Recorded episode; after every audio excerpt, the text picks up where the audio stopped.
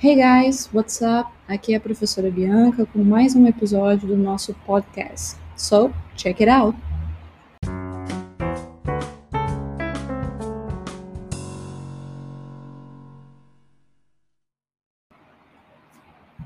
A questão intitulada Verb to be conjugação diz o seguinte: escolha as opções corretas e as arraste para completar a conjugação do verbo to be. Aqui, como vocês podem ver, vocês têm todos os pronomes sujeitos, os subject pronouns.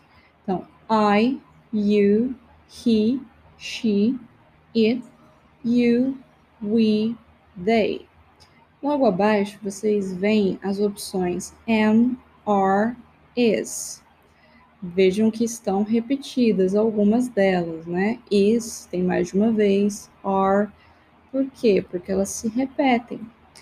Como que vocês vão saber isso?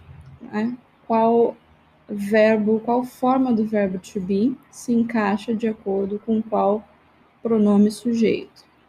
Aqui, pessoal, não tem muita não tem muito mistério. Na verdade, é uma questão de decoreba. Assim como muitas coisas na língua inglesa, como nós veremos aqui mais adiante. Então, I fica am. You are. He is. She is. It is. You are. We are. They are. Então, essa é a resposta para a nossa questão sobre verbo to be. Lembrando, pessoal, o verbo to be pode ter dois significados. Ele pode significar ser e pode significar estar. Por exemplo, I am a teacher. Eu sou uma professora. Agora, vejam a diferença. I am tired. Eu estou cansada.